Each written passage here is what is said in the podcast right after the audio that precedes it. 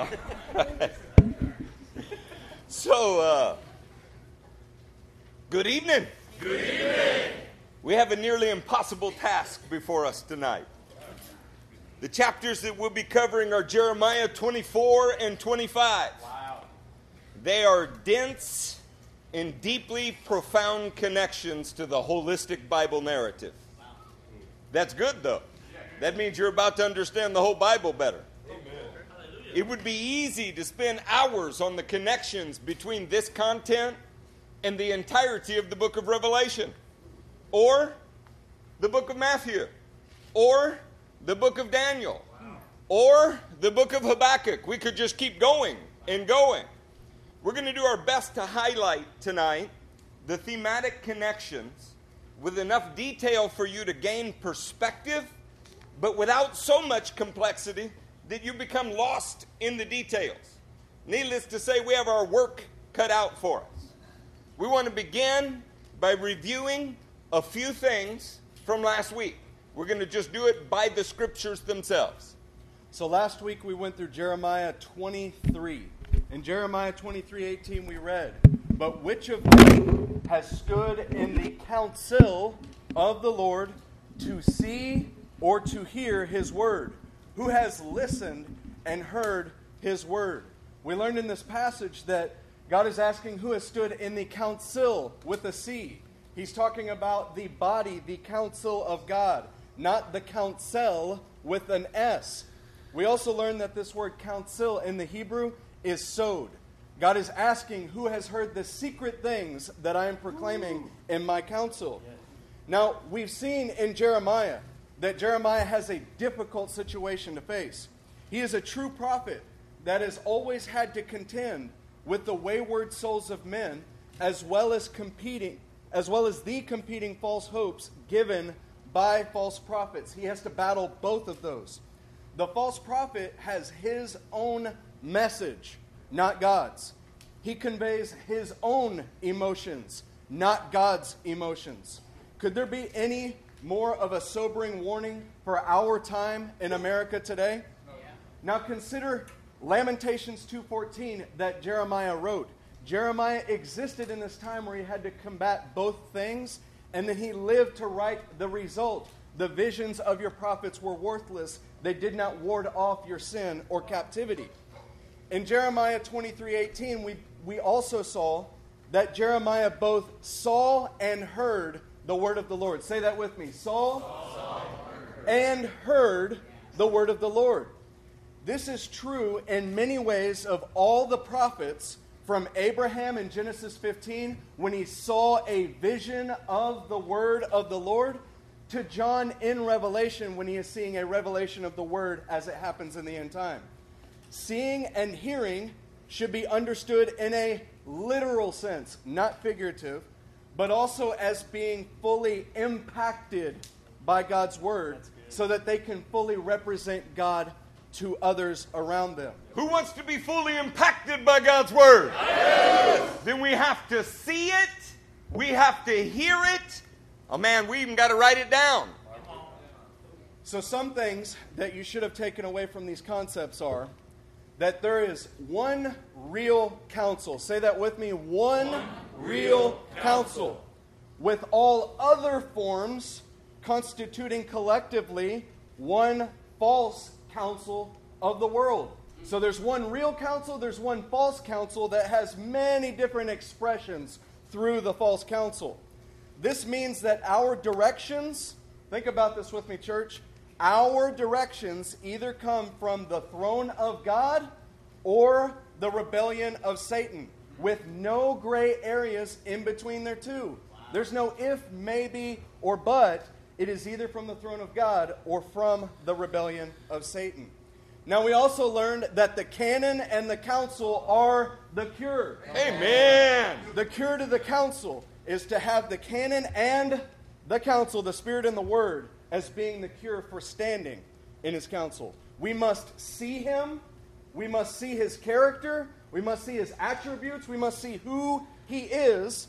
And we have to hear what he is saying, his word. We have to see him, hear him, and then mark it down what we are receiving as we see Him and hear Him. Do you guys remember that? Yes. Have you been marking things down that the Lord has shown you and what you've seen of Him? Yes. Have you been writing it in your remembers? Yes. Good. We look forward to hearing that.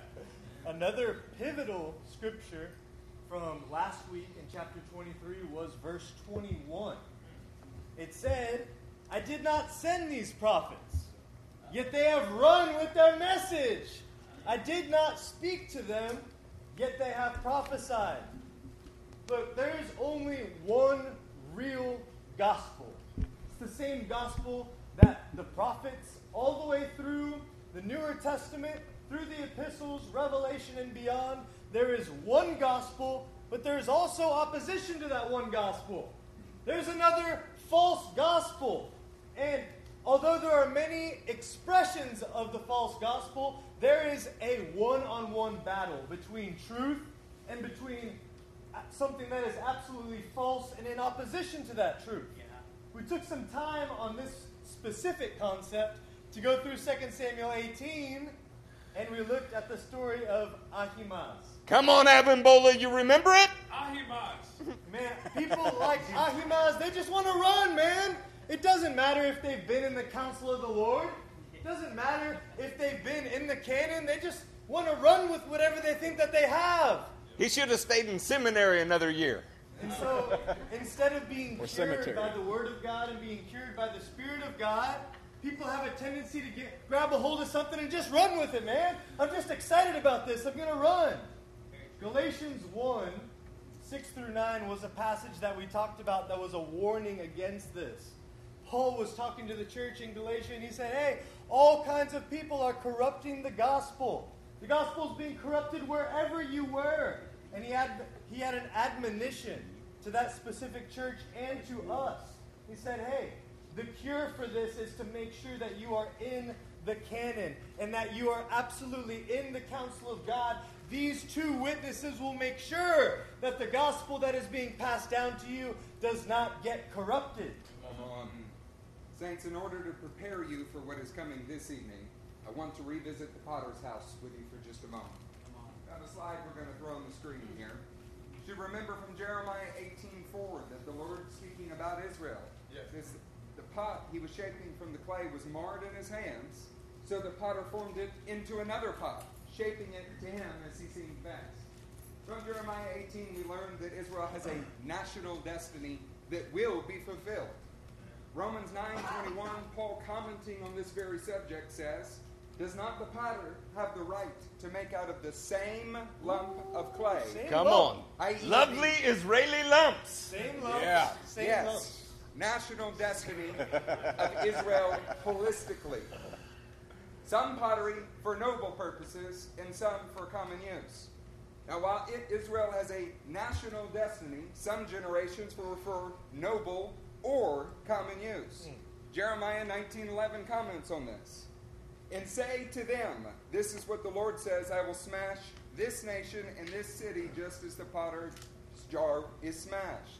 This is Jeremiah commenting on a generation that would not be formed in the potter's hand, but the same lump of clay, Messiah is still working through to form Israel into its holistic national destiny. The lump of clay is never done away with, just one vessel that determined by its own actions it was only fit for common use. Now you guys remembered all of that, right? Yeah. We've been reviewing this stuff for a while. It's important, but I want to give you a small story for a second to set the stage for the chapters we're about to read. Then we're going to pray that the Lord helps you absorb it. Okay? Yeah. Y'all ready for it? Yeah. What we're going to encounter tonight is a little bit like a man. Who's a man in here? I am. Spence, stand up. Yeah, big man. Big old boy, aren't you? Stand up, big boy. You're worth more than 2 cents, Spence. A little bit like a man with his own son and many servants. Somebody say servants. Servants.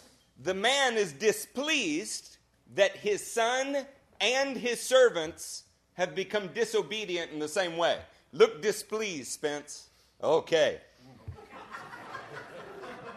So the man, Spence in this case, takes one of his servants, grab a servant, We're going to make that the son. Grab a servant. So Spence takes a servant and commands the servant to spank his own son.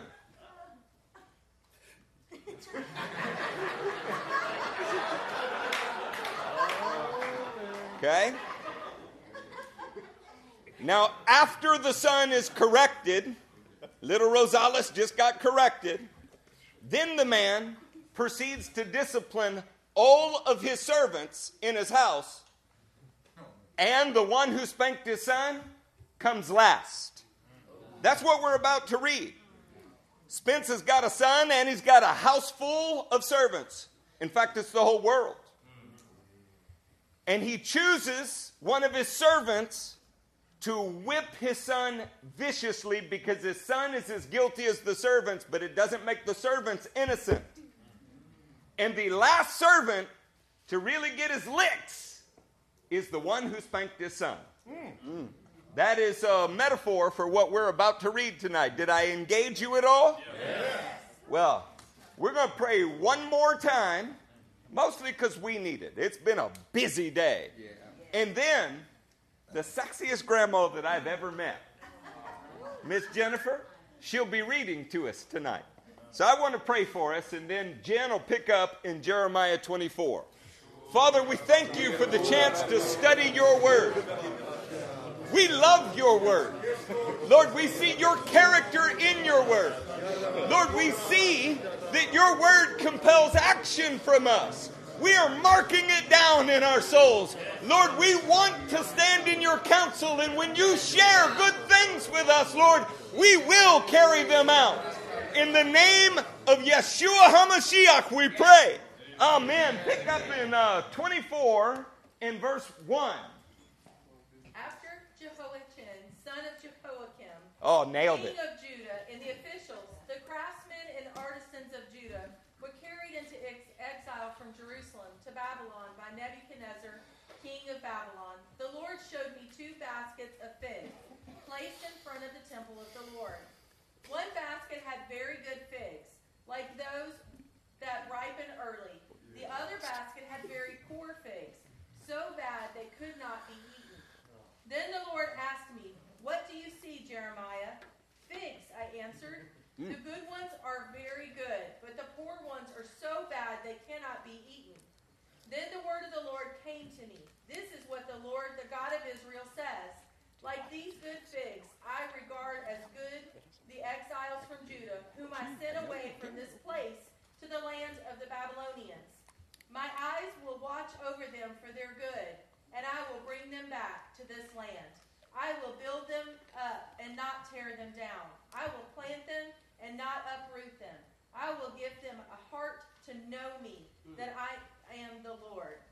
They will be my people, and I will be their God, for they will return to me with all of their heart.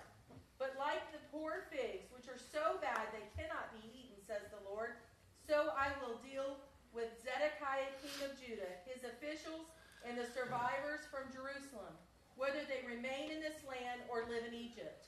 I will make them abhorrent and an offense to all the kingdoms of the earth, a reproach and a byword, an object of ridicule and cursing whenever I banish them.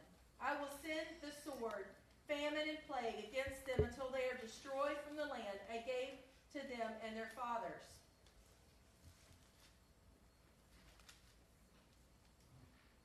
Chapter 25 as well, sweetheart. "The word came to Jeremiah concerning all the people of Judah in the 4th year of Jehoiakim, son of Josiah, king of Judah, which was the first year of Nebuchadnezzar, king of Babylon. So Jeremiah the prophet said to all the people of Judah and to all those living in Jerusalem, for 23 years, from the 13th year of Josiah, son of Ammon, king of Judah, until this very day, the word of the Lord has come to me, and I have spoken to you again and again, but you have not listened. And though the Lord has sent all of his servants, the prophets, to you again and again, you have not listened or paid any attention. They said, 'Turn now, each of you, from your evil ways and your evil practices, and you can say to the land the Lord gave to you and to your fathers forever and ever, do not follow other gods to serve and worship them. Do not provoke me to anger with what your hands have made. Then I will not harm you. But you did not listen to me, declares the Lord, and you have provoked me with what your hands have made, and you have brought harm to yourselves. Therefore the Lord Almighty says this, because you have not listened to my words, I will summon all the peoples of the north, and my servant Nebuchadnezzar, king of Babylon, declares the Lord, and I will bring them against this land and its inhabitants and against all the surrounding nations. I will completely destroy them and make them an object of horror and scorn and an everlasting ruin. I will banish them from the sounds of joy and gladness, the voices of bride and bridegroom, the sound of millstones and the light of lamps. This whole country will become a desolate wasteland, and these nations will serve the king of Babylon 70 years. But when the 70 years are fulfilled, I will punish the king of Babylon and his nation, the land of the Babylonians, for their guilt, declares the Lord, and I will make it desolate forever. I will bring upon that land all the things I have spoken against it, and all that are written in this book and prophesied by Jeremiah against the nations. They themselves will be enslaved by many nations and great kings. I will repay them according to their deeds and the work of their hands. This is what the Lord, the God of Israel, said to me. Take from my hand this cup, filled with the wine of my wrath, and make all the nations to whom I send you drink it. When they drink it, they will stagger and go mad because of the sword I will send among them. So I took the cup from the Lord's hand and made all the nations to whom he sent me drink it. Jerusalem and the towns of Judah, its kings and officials, to make them a ruin and an object of horror and scorn and cursing as they are today.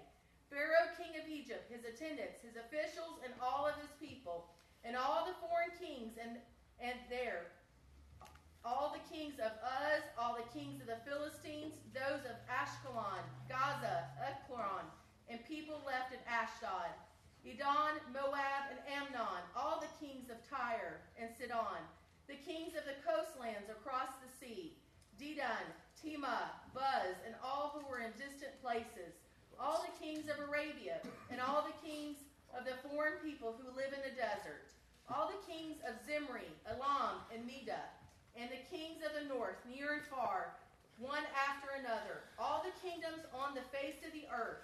And after all of them, the king of Shishak will drink it too. Then tell them, this is what the Lord Almighty, the God of Israel, says. Drink, get drunk, and vomit, and fall into rise no more because of the sword I will send among you. But if they refuse to take the cup from your hand and drink it, tell them, this is what the Lord Almighty says. You must drink it. See, I am beginning to bring disaster on the city that bears my name. And will you indeed go unpunished? You will not go unpunished, for I am calling down a sword upon all who live on the earth, declares the Lord Almighty. Now prophesy all these words against them and say to them, the Lord will roar from on high. He will thunder from his holy dwelling and roar mightily against this land. He will shout like those who tread the grapes, shout against all who live on the earth. The tumult will resound to the ends of the earth, for the Lord will bring charges against the nations. He will bring judgment on all mankind and put the wicked to the sword, declares the Lord. This is what the Lord Almighty says. Look, disaster is spreading from nation to nation. A mighty storm is rising from the ends of the earth. At that time, those slain by the Lord will be everywhere, from one end of the earth to the other. They will not be mourned or gathered up or buried, but will be like refuse lying on the ground. Weep and wail, you shepherds. Roll in the dust, you leaders of the flock, for your time to be slaughtered has come. You will fall and be shattered like fine pottery. The shepherds will have nowhere to flee, the leaders of the flock no place to escape. Hear the cry of the shepherds, the wailing of the leaders of the flock, for the Lord is destroying their pasture. The peaceful meadows will be laid waste because of the fierce anger of the Lord. Like a lion, he will leave his lair, and their land will become desolate because of the sword of the oppressor and because the Lord's fierce anger. Oh, come on, church. Wow. We have cryptanalysis for you tonight. I mean, we have ancient Hebraic codes decrypted in this text tonight. We have the grapes of wrath in this text tonight.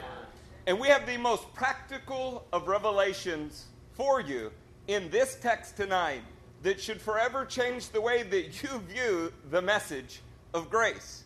If Nehemiah could stand and read the entire book of the law, one old man reading to a bunch of people that are exiles all day, then I think that we could probably get this done tonight together. Amen. Is anybody interested in the Word of God tonight? Yes. Then still your children. If anybody 35 minutes in has got to get up and run out, that's okay, but do it quietly. And let's engage together and get in the council room of God. Amen. You know what happens right now? Yeah. Lintonius Maximus reads to us from chapter 24, and you're going to catch the first verse.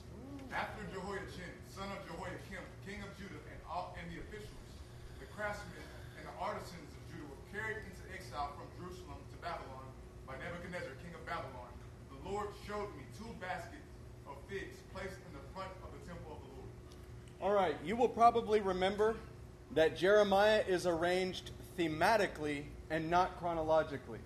Where we're starting tonight in verse 24, we're starting at a later date, and when we get to chapter 25, we will be at an earlier date before what is happening here in 24. This verse is describing the events around the second siege of Jerusalem. We have a chart to help you remember these things. So this is the political background of the time period. We have Josiah.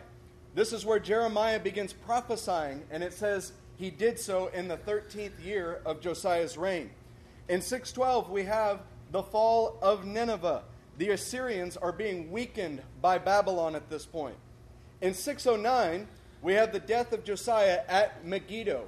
He goes into battle with Pharaoh Necho. Pharaoh Necho kills him, and it is a very sad event for the people of Judah. Now, Jehoahaz took the reign, and he was put there by Egyptians, and he is then deposed to Egypt, so he has a very, very short reign. Immediately after him, Jehoiakim comes into reign. This is when we see the Battle of Carchemish that we've been talking about. Now, scholars say that the Battle of Carchemish is one of the most pivotal times in history because this is where Nebuchadnezzar defeats Pharaoh Necho. Egypt was a world power at this time, and you're starting to see Babylon rising up. You also see the Assyrians are conquered by Babylon. Then that brings us to the first siege of Jerusalem. You guys remember that the siege of Jerusalem wasn't a one-time event, right? Yeah. It was three separate events. This was on Nebuchadnezzar's return from defeating Assyria. In this time frame, we have Daniel exiled. Daniel's a contemporary of Jeremiah. In 597, we have the second siege of Jerusalem, and at that point, Ezekiel is exiled. Now, Jehoiachin, whom we just read about, so this is the time frame. Jehoiachin has a 3-month reign as well. He's deposed very quickly into Babylon, and then Zedekiah, his uncle, is placed on the throne in his stead. This is what gets us to the final or third siege of Jerusalem. This is the very end, and this is when Jeremiah goes in to exile. Now, by the end of the chapter, we will be talking about Zedekiah and the third siege by the end of chapter 24. So let's pick up in verse 2 and get that Lenten. One basket had very good figs, like those that ripened early. The other basket had very poor figs, so bad they could not be eaten. We're at a pivotal point in this chapter here. In fact, this chapter is all about these two baskets of figs. One is very different and quite contrary to the other. See, one basket had very good figs in it, and the other basket had very poor figs. So we started asking ourselves, what does it mean to be a very good fig? What's the qualification for very good figs? I think it comes with that phrase, those that ripen early. To be a very good fig, you need to be a fig that ripens early. You guys want to dig into that just a little bit? Yes. We have a slide for you to help you see. This dynamic translation comes from this particular Hebrew root word. the cure. Can you pronounce that for me, brother? Bacher. Bacher. Bacher means to bear first fruits. What about that? Come on. Did you guys know that right here, the dynamic translation to ripen early actually has its root in first fruits? It actually means also to belong or treat as a firstborn. Wow. Bearing her first child. Do you guys see how these things connect to one another? Yeah. Those that ripen early, meaning you go and it's the first fruit that ripens in its particular season. Hmm. Or it's the first fruits of something. Absolutely, that's synonymous.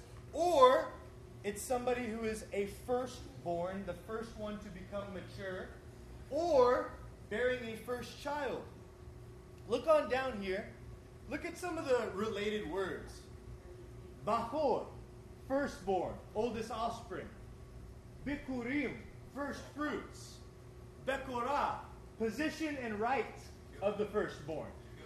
Bachir, older one or firstborn. Bikurah, which is the word that is in this particular passage, is an early fig. Oh my goodness, what an amazing connection there. And the last one, Bachur, I think that's right, Treester. Oh, it's bear perfect. First fruits, belong or treat as a firstborn bearing her first child. So, if it's not immediately obvious to you, like it wasn't immediately obvious to us, Hebrew readers would look at this particular passage, and they would see this word, and they would know it's intrinsically linked to both the concept of the firstborn and the feast of the first fruits. That's detailed throughout the Torah and especially foundationally in Leviticus chapter 23. The name of first fruits in Hebrew is Bikurim. When they're talking about that particular feast, it's actually called Bikurim, which is that second associated word on the screen there. Does anybody know why Rice University goes by the Owls? No. Mm-mm. Yeah, it's kind of strange, huh? Most universities, like Louisiana State University, what do you call that? Tigers and LSU. Well, if your name was Sam Houston Institute of Technology, why would you not want that as an acronym? Because it calls to mind something that you would not want to be associated with your university. Okay? Put that in reverse. Looking at these letters in Hebrew, there is no way to get around the connection that this means first fruits, it means firstborn, it means that which came out of the ground first and is therefore the best. And you don't quite get that when you read the phrase, what ripens early. What's at stake here is a fig Newton or a fig mutant, okay? We have something that grew correctly that you would want to consume, and something that did not grow correctly. God called out of Egypt his firstborn, okay? That's linguistically related. Some of these figs look like what God is calling forth, and some look like something that needs to be discarded. So what's the difference? What is actually happening here? Listen up to this connection, and we're going to connect the dots for you on these concepts. In Israel, there are early and late rains that fall on that nation every year to produce their various harvests. But specifically in the springtime, specifically during Passover, the best of the harvest was selected as a bikurim, as a first fruits kind of offering. This specific offering was to express thankfulness in what had already come forth from the ground. Listen to this.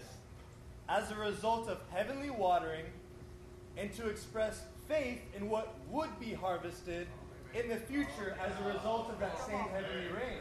You see, the first fruits was an offering waved to the Lord. It was sacrificed to him. And it wasn't just to say, thank you, Lord, for the first fruits of the season. It was an offering that was an expression of faith about what would be produced in that season, what would continue to be produced from that land, Amen. What the nation of Israel knew that their God would do for them in their provision. Amen. So then the good figs, they represent the Jews who, as a result of heavenly rain, have accepted God's workings in their land. We're not talking about just accepting blessings from the Lord. These very good figs, they accepted judgment from God. Amen. But he still called them very good figs because they accepted what the Lord had for them. Come on. They were obedient to his word. Yeah. Interestingly, the fig harvest, historically speaking, several times immediately preceded the destruction of the temple. Meaning, there's a harvest of figs, and then right after that, there's some sort of judgment. These are called very good figs because they say, whatever the Lord has, I accept it with thankfulness and gratefulness. Yeah. I say yes and amen to the good things and to the judgment of God all at once. Yes. Judah is going to take us to James chapter 5. There's a man named Yaakov. He was the Hebrew brother of Jesus, and he really understood these principles. And he warned the body of believers in the early Messianic community about these concepts. This is James 5, starting in verse 7. I'm going to pick up in verse 7, and just for your notes, this is out of the ESV. Be patient, therefore, brothers, until the coming of the Lord. See how the farmer waits for the precious fruit of the earth, being patient about it, until it receives the early and late rains. Yeah. Tonight we don't have time to cover the ways in which this is related, but if you take a look at the LXX, he's using the exact same word that is present in Jeremiah. And he goes on to say, you also be patient. Establish your hearts, for the coming of the Lord is at hand. Do not grumble against one another, brothers, wow. So that you may not be judged. Behold, the judge is standing at the door. Wow. Goes on in verse 10 to say, as an example of suffering and patience, brothers, take the prophets who spoke in the name of the Lord. He's calling back to earlier days and men's lives, as well as words to instruct people in his time. Saints, in this room, we need to be bikurim. We need to gain that kind of faith that is early ripening, that is being rained on by heaven. James specifically says the prophets, and they're examples of God's faithfulness and his heavenly rain on flawed men, becoming good fruit as a result of that heavenly rain all throughout the Word. Yeah. He made men into obedient sons. Amen. This is the story of Abraham in the Torah, a man who believed because God rained on him. This is Jeremiah and the Nevi'im, which we are studying right now for that purpose during these dark days. Ruth and the Ketuvim. And Ruth had faith and believed, and God reigned on her circumstances. Come on. Peter in the Gospels, the one that was corrected above all else, had heavenly rain upon him, and he was good fruit. Those who are dressed in white in the book of Revelation, they had deeds that were prepared by their Father that made them radiant on that day. Amen. A favorite of ours is Onesimus in the New Testament writings. Paul said he was previously useless. Useless. But he had become useful. Yeah! Can I tell you there's hope, saints? Yes. Yes. The lesson of the good figs is that if we hope to be able to stand in the coming judgment, as James said, standing at the very door, we must be transformed by agreeing with God's word, even in judgment, so that we are the same quality of the men who have gone before us. Ooh, this is our endeavor. Somebody should say amen to that. Amen. Let's pick up then in verse 3. Then the Lord asked me, what do you see, Jeremiah? Figs, I answered. I love when God asks Jeremiah questions about what he sees. I would think it was a trick question. You know, what do you see? An olive branch? Very good. You know? Okay, he sees figs. The good ones are very good, but the poor ones are so bad they cannot be eaten. Look. If we had unlimited time, we would take you to Matthew 25 and show you the difference between sheep and goats, because it's the same as the difference between the good figs and the bad figs, but we don't have time. So we're going to read verse 4. Then the word of the Lord came to me. This is what the Lord, the God of Israel, says. Like these good figs, I regard as good the exiles from Judah, whom I sent away from this place to the land of the Babylonians. Who sent them into Babylon? The Lord. And it's an act of judgment, but God has promised to watch over them for good. Yeah. He's promised to care for them. Look, this has profound implications for John Nelson Darby's theory or Tim LaHaye or any of those things that should be left behind. Because the exiles are those who agreed with the judgments of God in their own generation. And they stood with his purposes, even though it meant extreme difficulties for them. They don't get raptured away to Egypt. They don't get the only people that do not survive this event are the ones that don't see God's hand in it. Do you think that that's a pertinent word for us? Yes. They were sinners. I want to be clear about that. But they were regarded as good, even very good. They were credited with righteousness because they agreed with God and they were obedient to him. See, when we face difficulties and we want to run from them or blame God, we're not agreeing with him. If you have an entire branch of theology dedicated to the idea that God would never do this, it's almost as if you've cut half of your Bible out.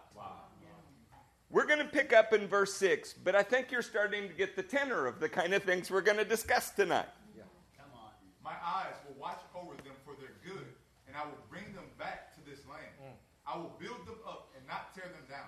I will plant them and not uproot them. I will give them a heart to know me, that I am the Lord.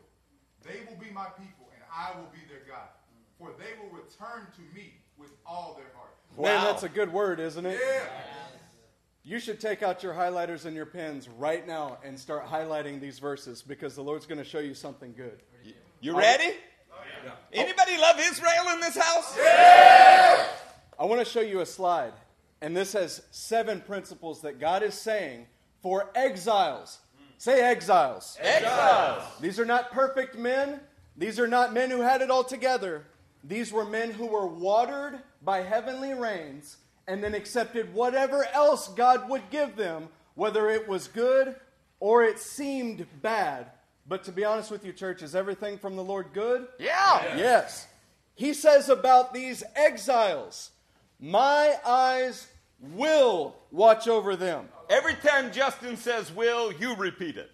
Amen. I will bring them. I will build them. I will plant them. I will give them a heart to know me. They will be my people. I will be their God, for they will return to me. Justin, it's really good that this is as ambiguous as it is. Like, it's very hard to know whether or not God will do this for them, huh? No, not at all. 7 times he said it, just like he made 7 promises when they left Egypt. God's pretty emphatic on this point. I have a hard time understanding how whole branches of theology can't see what is plainly written on that screen. And he says this throughout the scriptures many times for Israel. But you know what we've been learning in this church? That if you just roll with God, if you commit your way to him, accept whatever he gives you in this life, he will lead you. He will give you the ability to produce more abilities. This is something he's promised and something you don't have to make happen. He will do it for his people. So let's pick up in verse 8, and we're going to continue down to verse 10. Yeah, we'll be reading about the fig mutants now. But like the poor figs, which are so bad they cannot be eaten, says the Lord, so I will deal with Zedekiah, king of Judah, his officials, and the survivors from Jerusalem. Whether they remain in this land or live in Egypt, I will make them abhorrent and an offense to all the kingdoms of the earth, a reproach and a byword, an object of ridicule and cursing wherever I banish them. I will send the sword, famine, and plague against them until they are destroyed from the land I gave to them and their fathers. Uh-oh. We figured out who the bad figs are in this chapter, guys. Zedekiah, his officials, and the survivors from Jerusalem. The one that chose to be stubborn, hard-hearted, and to disobey a direct command from God. This is should be connecting in your mind back to Jeremiah chapter 19 and the jar of pottery that was smashed, that was not able to be repaired. It was dashed to pieces.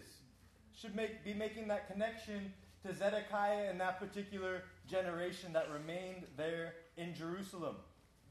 Now at this point, at the end of chapter 24, we've reached the time of Zedekiah, and this climactic third siege. Do we have that slide one more time? All right. So at the end of the chapter, we are now talking about the final or third siege of Jerusalem under Zedekiah, and also the same time where Jeremiah goes into exile. So that should be refreshed in your mind now, because we're about to make a transition as we go to chapter 25. Somebody say, I'm making a transition. I'm making a transition. Come on. As we transition into chapter 25, the thematic presentation is going to reflect back in time to Jehoiakim, son of Josiah, and the beginnings of Nebuchadnezzar's rule and reign with the Battle of Carchemish. The purpose of this anachronism, sorry about that, is to remind the people of the reason that this judgment is coming upon them. We're going to read through 25, and it's going to highlight why they're being judged, why they're going through judgment, why this is happening. We're going to rewind a little bit and see the basis for that. Look, as we do that, apologize. Go ahead, brother. I want you to imagine for a minute. You're sitting with a grandfather. He's telling you about an event that has happened, and then he's like, well, you know, that's not how it started. Let me tell you how all of this began. You just heard about the climactic, vicious part of this, but he's saying, hey, we've been pointing to this for quite some time. A second note I want you to derive is we just covered an entire chapter in 36 minutes, which is a first for us. Amen. Woo! To keep this in perspective, we weren't just picking on Spencer earlier when we had him stand up and then pick Chris as a servant to spank his own son. What's actually about to happen is we're about to be told why that spanking had to take place. Yeah. Does that make sense? Yeah. Yeah. And what the outcome of the servant who performed the spanking will be. See, God's pretty thorough in this, and he wants you to understand why he has issued this judgment against his own people. Well, then, if you get verses 1 through 3, we'll just fill in a little more background about Jeremiah. The word came to Jeremiah concerning all the people of Judah in the fourth year of Jehoiakim, son of Josiah, king of Judah, which was the first year of Nebuchadnezzar, king of Babylon. So Jeremiah the prophet said to all the people of Judah and to all those living in Jerusalem, for 23 years, from the 13th year of Josiah, son of Ammon, king of Judah, until this very day, the word of the Lord has come to me, and I have spoken to you again and again, but you have not listened. Man, you think ministry is hard? Or pastoring your home is difficult some days. She won't listen! We've drawn up the parallels over and over again between Jeremiah and Jesus. But it just suffice it to say the man is impressive. Yeah. He's 23 years into ministry, which is roughly, but not quite, the halfway mark. And you know what just happened? Nebuchadnezzar just came to power, who is the guy for 23 years he's been prophesying one day will bring judgment. So not only has he been prophesying death and destruction, but for 23 years, there has been no visible sign of the empire who might bring it about. Wow. And just now, we're at a place where something looks like it's looming out in the north. Look, to be able to consistently and faithfully deliver the word of the Lord with little to no visible signs of progress or fruit from it is something that should be commended and we must learn from. Yeah. Look, perhaps every man in this room should consider the patient endurance that is required of the actually called, the truly called, those who are running with the right gospel message and have been in the counsel of God. Yes. Pastor, I've been disciple for 3 whole years. I'm ready. Are you ready to do what Jeremiah did? No. Could you maybe benefit from, 3 more weeks?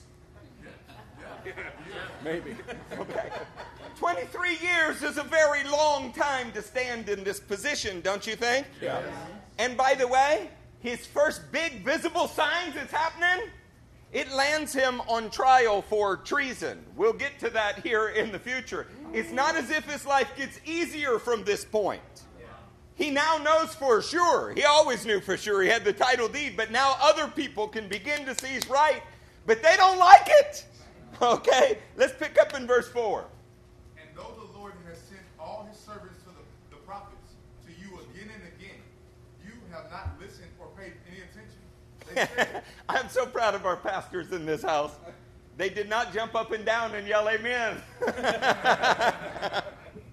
said, turn now, each of you, from your evil ways and your evil practices, and you can stay in the land the Lord gave to you and your fathers forever and ever. Do not follow other gods to serve and worship them. Do not provoke me to anger with what your hands have made. Then I will not harm you. Wow. This begs a question. What prophets are being referred to? Because it looks very often like in Jeremiah's day, they're all false prophets. And these happen to be very real prophets, not false ones. How do we know that? Because these prophets are saying, turn now from your wicked ways. Each of you must. In other words, it's like they've been through a ministry training class. They know how to call people to account. That's not at all what's happening at that circus on 59. I mean, they're not telling the whole group, you're all champions, man. These are real prophets. So let me ask, who are they? I'm glad that you wanted to know. Can we pick that slide? These are so easy to put together, by the way. I love to have to do technological things like this. To start with, Hosea in 785 to 725 is prophesying to the nation. He's laying much of the groundwork that would help prepare the way for Jeremiah. But by the time we get to 630 or so BC, Zephaniah's on the scene, and he's a contemporary of Jeremiah. Then there's this prophetess named Huldah. Yeah, hey, look, why is it only a guy said, oh, yeah? Should have been you girls who are happy about that. There are all kind of men alive. Jeremiah's alive in Huldah's day, but the king actually sends envoys to Huldah, not Jeremiah. These are prophets contemporary with Habakkuk. Is living in the time of Jeremiah. Have you ever read Habakkuk? Yeah. Then, of course, late in Jeremiah's life, Daniel is on the scene prophesying. Obadiah is on the scene prophesying. Ezekiel is on the scene prophesying. Look, there's some things that are practical you should take from this. It's not just Jeremiah that faithfully prophesied to these generations. Come on. There's no such thing as a Lone Ranger minister. God always has others. Amen. Ask a man named Elijah about the 7,000 he didn't know about. Ezra, writing as the chronicler, Ezra probably put together the books of 1st and 2nd Chronicles. He spoke about why so many prophets were sent and why the judgment was so severe. Who's going to read for us tonight? I'm so glad, Bonham, you were looking forward to it.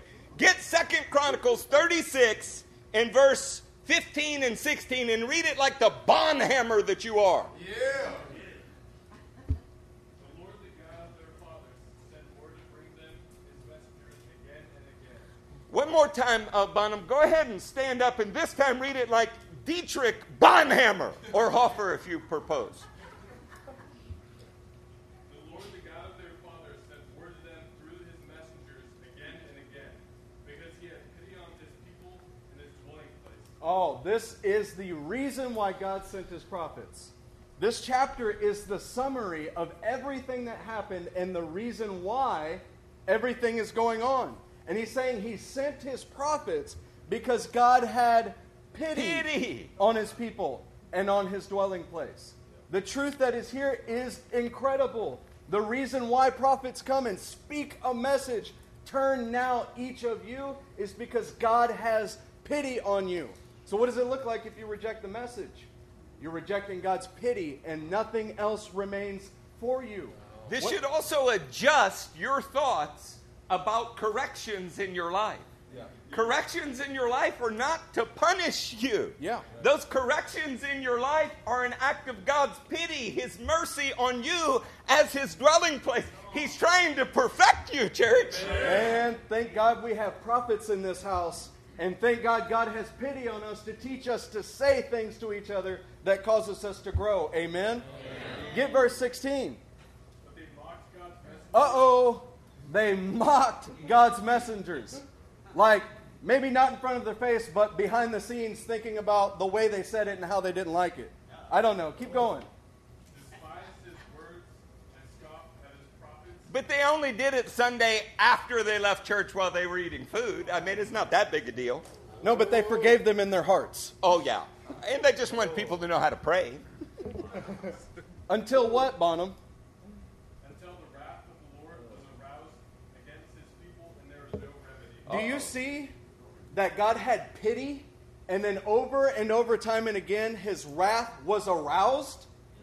He didn't send his prophets in wrath. He sent his prophets in pity. But the rejection caused his anger to arouse. Look, when men persist in their sin, God's purposes will not be stopped. Say that. God's purposes will not be stopped.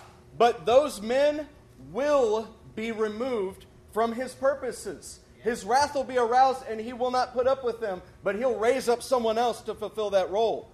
This is the separation of the good and bad figs that you saw in the last chapter. This is God's sifting of the people through the word of his prophets.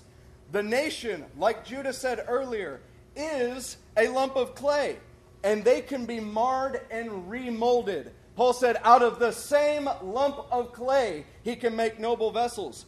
But the leader of Jeremiah's generation were a jar that would be broken to pieces like pottery. Y'all get the difference between the national destiny and the generational outcome? Yes. As a nation, anytime they're marred, then God will simply reform them. As a generation, if you will not accept his reforming, if the fire of his word it actually hardens you rather than reforms you, then he breaks you to pieces like pottery. And he's able to raise up children from stones, but it's always the same lump of clay. Amen. Yeah. Amen. Hey, let's pick up in verse 7. But you did not listen to me, declares the Lord, and you have provoked me with what your hands have made, and you have brought harm to yourself. Goodness gracious. You have provoked me. Wow, did you guys notice what the text says there? You brought harm to yourselves. You did this to yourself. This wasn't some mystical, unforeseeable event that all of a sudden came upon the people. This was something that they knew that they were doing, that eventually judgment reached its point. Oh, I don't know how I got here, Nick. What happened? That is just incorrect. You know, heaven was looking down, and as a result of this flagrant disobedience to God's word, as heaven looked down and as they had heaven's perspective, the heavens knew they did this to themselves. These people acted on their own accord in direct disobedience to God's word. But let me tell you something. You know, there's some sort of promise that we are very fond of in this house. Something to combat what you're hearing from verse 7 here. It's the right to be something from John 1:12. Bonham, what do you have the right to be, Bonham? A son. You have the right to become a son of God. And like your father, like your creator, you have the right to put your hands on things and to replicate his creative power on the earth. You have the right to bring that as his son. Come on. Yeah. These people were purposefully creating something that was not sonship. They were outside of that sonship of their father. But we have the right to operate within his sonship. And the creation of our hands will be empowered by our father because it is our right to have it. Amen. Do you find it humorous that in our time when most seem to deny the existence of God or remake him into what they would like him to be, that the only time you ever hear the words act of God, it's not an act of God when a life is saved. It's not an act of God when somebody has a child. All that's Mother Nature. But if something bad happens, who could know it? It was like an act of God. I want you to know that acts of God are actually foretold in advance. They're confirmed in his word. They're confirmed through the counsel and the canon. And the thing is, they are very knowable. God has been warning them since the times of Hosea about this. It's not as if it's unpredictable. The reason that it feels that way is as sin hardens the human heart, you stop being able to determine what is and is not God, and you become God to yourself, and you decide that everything that's happening is totally unrelated to anything that I've done. It's a mystical event, and that we'll call an act of God in an almost facetious way. If instead, as children, we looked at him and said, Daddy, anything that comes from your hands is good for me. Treat me as you would. Then, all of a sudden, these things become corrective. Yeah. We're like, what caused this? Okay, I'm never doing that again. Amen. But when you disconnect the consequence from what caused the consequence, then you can't make those adjustments. Mm. And it turns out that we have, well, lots of generations that don't like to accept consequence of any kind. Got no problem with stimulus checks, but got big problems with consequence. What's verse 8?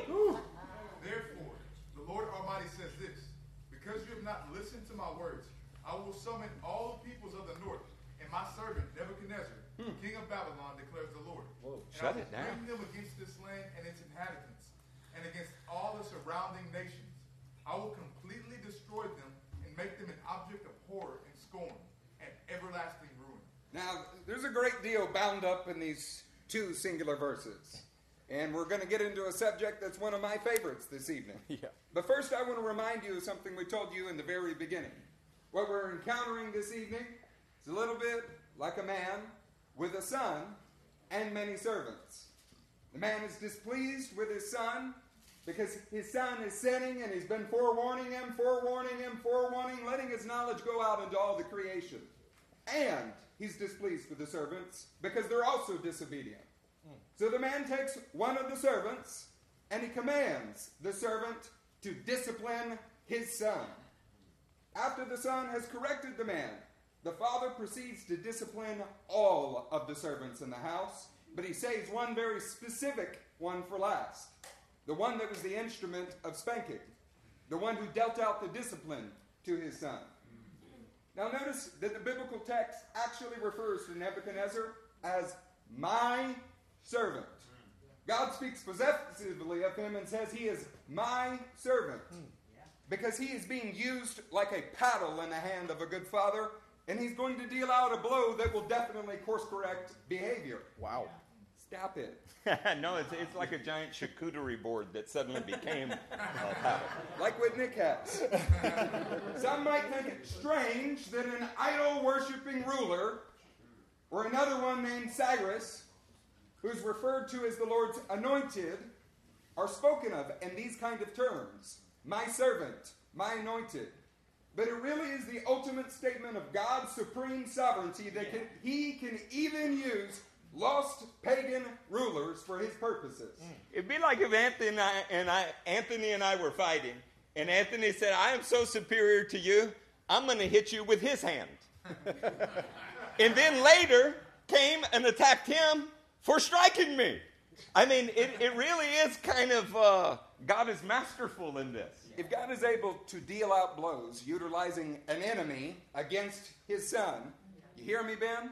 How much more should he be able to use his sons who are supposed to have a willing, open heart, ready to serve him?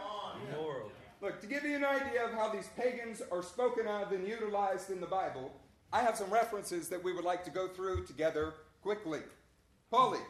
Jeremiah 27, 6 through 7. Nick Rosales, Jeremiah 43, 10 through 13. JJ, I'm going to give you Daniel 4, 1 through 3. Ooh. Then somebody next to JJ. Elder John, you can't say no to an elder. Get Daniel 4, 34 through 37. Let's go ahead and pick up in Jeremiah 27 when ready. Now I will hand all your countries over to my servant Nebuchadnezzar, king of Babylon. I will make even the wild animals subject to him. Wow. Mm. All nations will serve him and his son and his grandson until the time for his land comes. Then many nations and great kings will subjugate him. I want you to think through this for a second. If the God of Israel can correctly predict the future of three generations of a pagan ruler, how much more? Oh, yeah. Can we trust him when he says all Israel will be saved? Amen. Look, let's move to Jeremiah 43:10. Then say to them, this is what the Lord Almighty, the God of Israel, says. I will send for my servant Nebuchadnezzar, king of Babylon, and I will set his throne over these stones I have buried there. He will spread his royal canopy above them. He will come and attack Egypt, bringing death to those destined for death, captivity to those destined for captivity, and the sword to those destined for the sword. He will set fire to the temples of the gods of Egypt. He will burn their temples and take their gods captive. As a shepherd picks his garment clean of lice, so he will pick Egypt clean and depart. Look, when you're looking at this, if the God of Israel can correctly predict Nebuchadnezzar being used as a servant to crush Egypt and Egypt's gods, how much more can we trust him when he says, all Israel will be saved? Amen. He could crush Israel's gods with Moses, and he could crush Egypt's gods with Nebuchadnezzar. Wow. Yeah.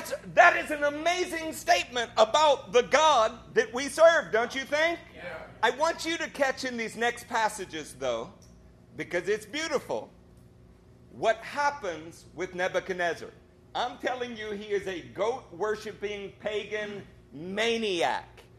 But that's not how he ends his life. Listen to Daniel chapter 4, verses 1 through 3. Come on. King Nebuchadnezzar, to the peoples, nations, and men of every language who live in all the world, may you prosper greatly. It is my pleasure to tell you about the miraculous signs and wonders that the Most High God has performed for me. How great are his signs, how mighty his wonders. His kingdom is an eternal kingdom. His dominion endures from generation to generation. Look, when you are looking at this is the beginning of a letter that Nebuchadnezzar wrote. I want you to catch that because it's included in the book of Daniel, which means Nebuchadnezzar contributes almost a whole chapter to the book of Daniel. He didn't just go defeat Egypt's gods. He didn't just spank God's people. He also contributes to their book. But at this point, what he's actually doing is giving his own testimony. And he goes on to describe being struck with madness. He actually gets down on all fours and eats. It looks like some of the people I've seen at buffets in Missouri City. And he attributes it to his own pride. Now, near the end of chapter 4, Nebuchadnezzar, he concludes with these words. And as you read them, Justin will talk to you about them.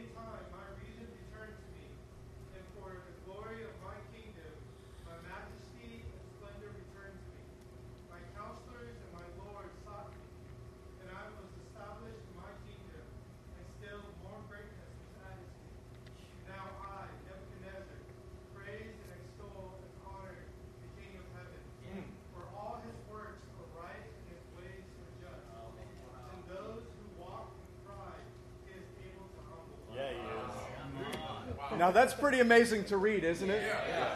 Doesn't it give you a little bit of hope whenever you're praying for leaders of nations? Yeah. Yeah. If God can do this with a pagan, wicked king, he can do so much more. Yeah. You see, if this formerly pagan Gentile king can see the wisdom of God in judgments that fell on himself personally, he's seeing the judgments that fell on him personally. And out of all people, this wicked king shouldn't have the ability to see himself rightly.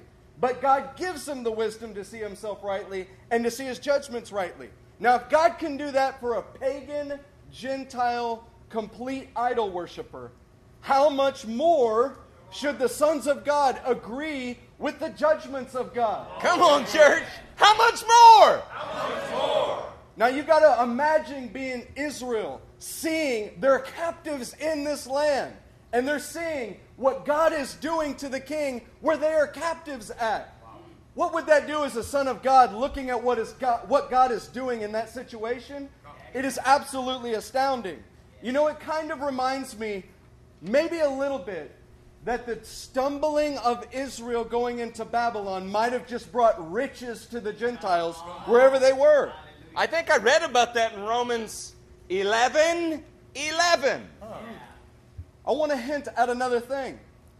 If the rejection of a generation of Israel brought this kind of life to Nebuchadnezzar, what might their acceptance have brought to the whole Babylonian nation? I think I read about that one in Romans 11:15.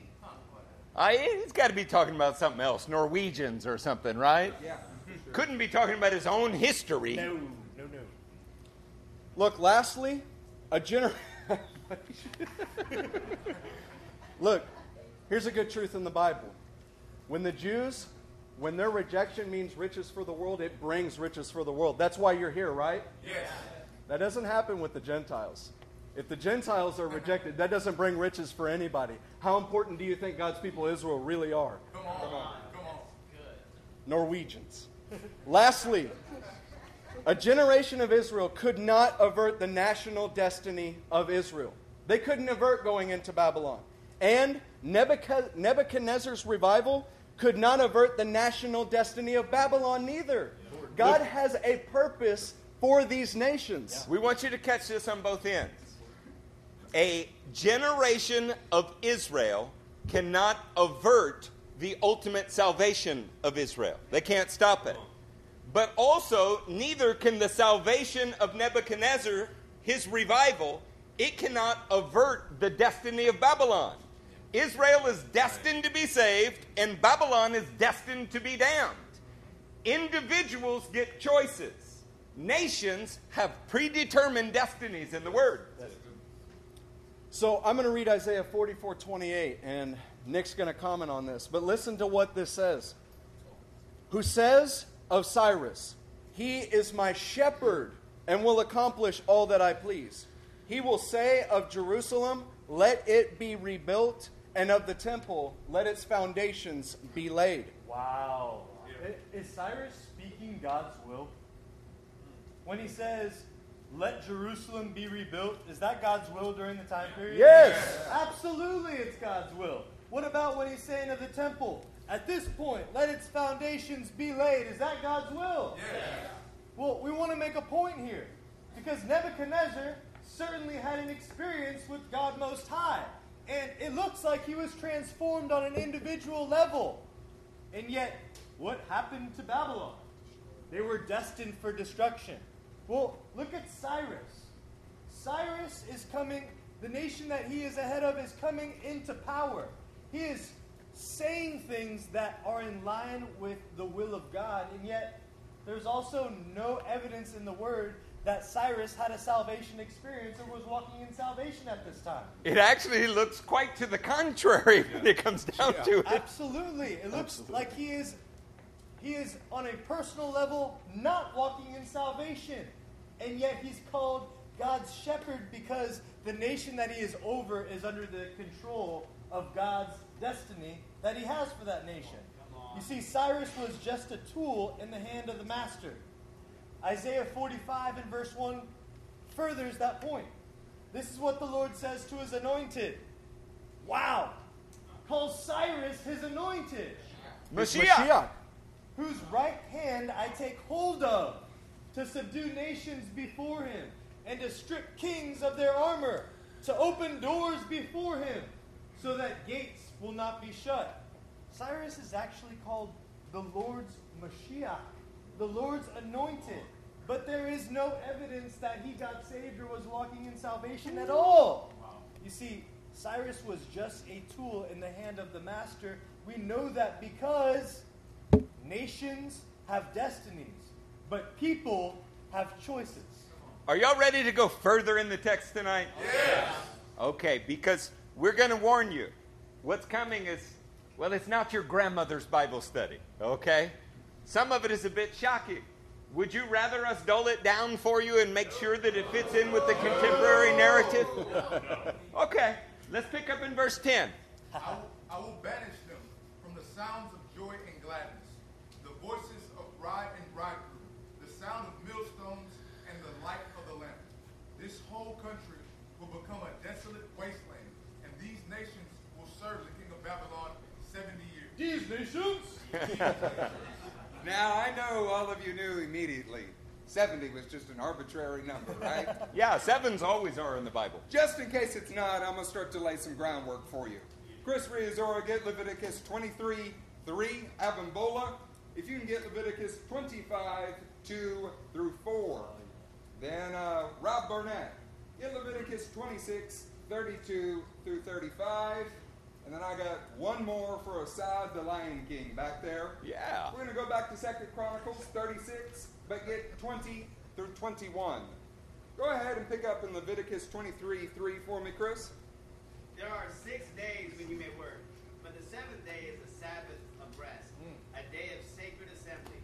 You are not to do any work. Wherever you live, it is a Sabbath to the Lord. Sabbath! Man, that's a topic in the United States we rarely discuss unless you walked across the parking lot to the Seventh-day Adventists. God created Sabbath for man. We don't have to tread back through Genesis to understand that concept. But there's a very specific people that he gave such a promise to. Yeah. You know, that promise didn't just exist for the people. Who has Leviticus 25:2-4? Speak to the Israelites and say to them, when you enter the land I am going to give you, the land itself must observe a Sabbath to the Lord. Oh, pause for just a second, Ben. Did you just read and say that the land must observe a Sabbath? Yes, the land. How is it the land is going to observe the Sabbath? It must be that somebody who's responsible for caretaking of it has an obligation. Yeah. Keep reading. For 6 years sow your fields, and for 6 years prune your vineyards and gather their crops. But in the seventh year, the land is to have a Sabbath's rest, a Sabbath to the Lord. Do not sow your fields or prune your vineyards. Look, I, even a little sheepish just to say that this is almost never been observed in Israel's history. Yes. Although God prescribed it from the very beginning, including today. Okay? God prescribed that the people and the place both had a prescribed Sabbath that was supposed to be kept. Acts 2, students, are you tracking with me? Yes. Let's go ahead and get Leviticus 26:32-35. Ooh, it's about to get good. I will lay waste the land so that your enemies who live there will be appalled. I will scatter you among the nations, and will draw out my sword and pursue you. Wow. Your land will be laid waste, and your cities will lie in ruins. Then the land will enjoy its Sabbath years, all the time that it lies desolate, and you are in the country of your enemies. Then the land will rest and enjoy its Sabbath. All the time that it lies desolate, the land will have the rest it did not have during the Sabbath you lived in. This is going to become abundantly clear. Somebody say abundant. Abundant. There are many atrocious things that led up to the Babylonian captivity, but the scripture presents a primary reason, and it's not the one most people would have guessed.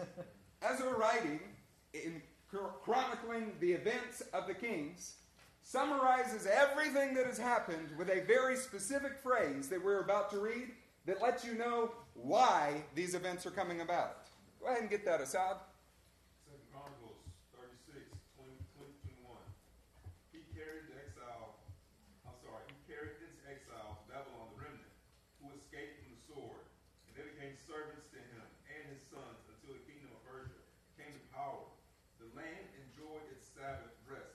All the time of its desolation it rested, until the 70 years were completed, the fulfillment of the word of the Lord spoken by Jeremiah.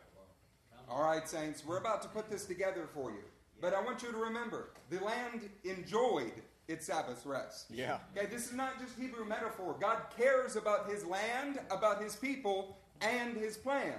Now, there's a very specific reason that there are 70 years to be completed. We're going to go through the math here in just a second because the math is pretty fantastic. Yeah. But I just got to tell you, in my house growing up, hearing the phrase dirt nap did not mean the land was getting its rest. It was a mortal threat that you were about to be put in a grave. It's what a dirt nap was to us. The Bible speaks about the land of Israel as a living thing. The Bible actually speaks about the entire earth as a living thing. But he says, that land, it's mine. He watches over it. He cares for it. He cares for the people. He cares for the land. And he cares for his plan and watches over it. Do you want to see how this math works out? Yes. We have a slide for you. So the Sabbath is every seventh year. The time of captivity is stated multiple times as 70 years. That means 1 year for every Sabbath year that was missed. That math means that the land had not been given proper Sabbaths for 490 years, which is the time period of the kings. In other words, you can take the 70 years of captivity and multiply it by 7 and know how long God is holding them accountable for. Adonai had forgiven them, hear it, 70 times 7, and then the bill came due. He brought judgment because grace is not a license for immorality. Amen. Now, this yields an interesting twist on several common Christian misconceptions. This is what I meant about your grandmother's Bible study. Are you ready for it? Yes. Do we have the ability to display the NASB? Yes, sir. Oh, let's put Matthew 18:21 through 22 on the screen.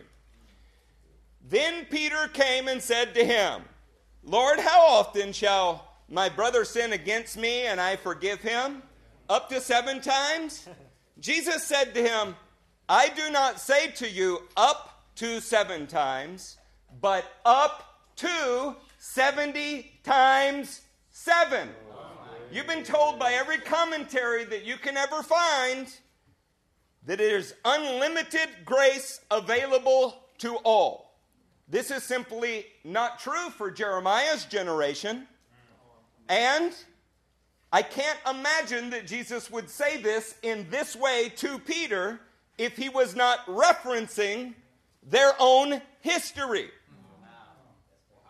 Forgive, show mercy. Those things are absolutely paramount in the Scripture up until the point that God decrees that it has reached its limit. And God is the one who makes that declaration. I want you to hear the Apostle Paul for a minute. Okay, this is important. Do you think Paul would say something that's ungodly and recorded in the inspired word? No. We'll engage with this for a minute. This is 1 Thessalonians 2:16. In their effort to keep us from speaking to the Gentiles so that they may be saved, in this way they always heap up their sins to the limit. The wrath of God has come on them at last. That doesn't sound like Grandma's Bible study. No. Hey, there's a limit to how high you can stack that stuff. I mean sin. 1 Timothy 1:16 is one of the most misunderstood verses that I can think of in our time. And it's because of a very bad translation. I love the NIV, but this is a terrible translation. 1 Timothy 1:16. But for that very reason, I was shown mercy, so that in me, the worst of sinners, Christ Jesus might display his unlimited patience as an example for those who would believe on him and receive eternal life. Would you be surprised to find out that the word unlimited is not in any manuscript anywhere? Wow. It can't be inferred in any way from the manuscript. The original word is Greek 3956, and it means whole, as in perfect, any, all, or very. But it does not mean unlimited, ever. In fact, there is no major translation that I'm aware of that chooses the phrase unlimited. It had to be that the translators wanted it to be unlimited patience. But I want to tell you for sure, there is a 70 times 7 limit in God's mind to how long he will be patient with the people that disregard his word. I think that's important that we know. Yeah. The idea that God has unlimited patience is an invention of modern Christianity. His patience demonstrably have limits. And the chapter that we're in tonight, it's speaking about where those limits are for every nation on the planet. We're about to get into that. There is a place where sin has reached its judgment. That in and of itself is a limit to patience. Yeah. Yeah. Do you have to forgive? Of course you do. That does not mean that God's judgment is not coming. Yeah. And when God says, separate, my judgment is on that, when it reaches 70 times 7 in God's calculation, because how could you calculate that? Then it has reached its fullness. Yeah. God said this to Abraham too. The sin of the Amorites has not yet reached its full measure. Yeah. But on the day that it did, he said, hey, Joshua, go in and kill them all. Yeah. Okay? It's important that you adjust your theology to what the Bible says and not what you would like it to say. Now, I know Grandma will be disappointed, but Jesus will be happy. Let's pick up in verse 12. But when the 70 years are fulfilled, I will punish the king of Babylon and his nation, the land of the Babylonians, for their guilt, declares the Lord. And I will make it desolate forever. I will bring upon that land all the things I have spoken against it, all that are written in this book and prophesied by Jeremiah against all the nations. They themselves will be enslaved by many nations and great kings. I will repay them according to their deeds and the work of their hands. Do you see here that Jeremiah is speaking about God's judgment against his nation? No.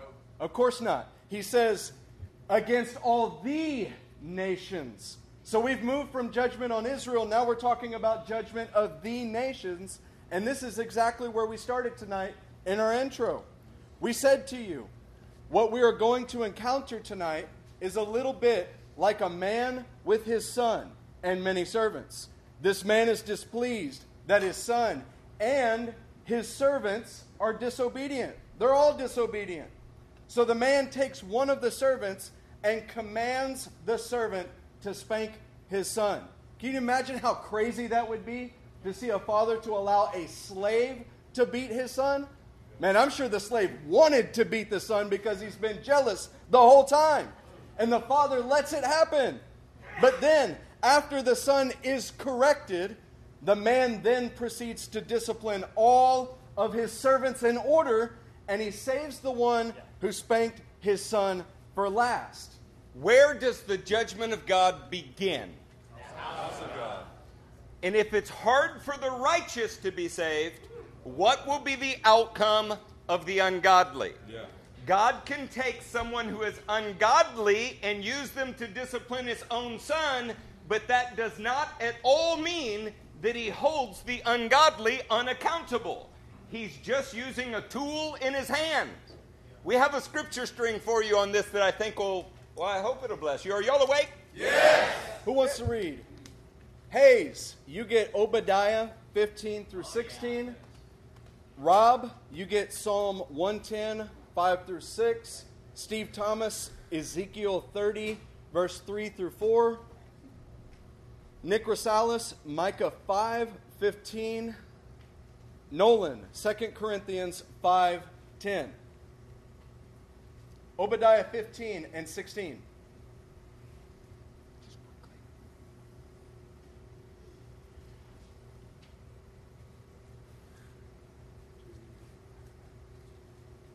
Looking for Obadiah. Yeah.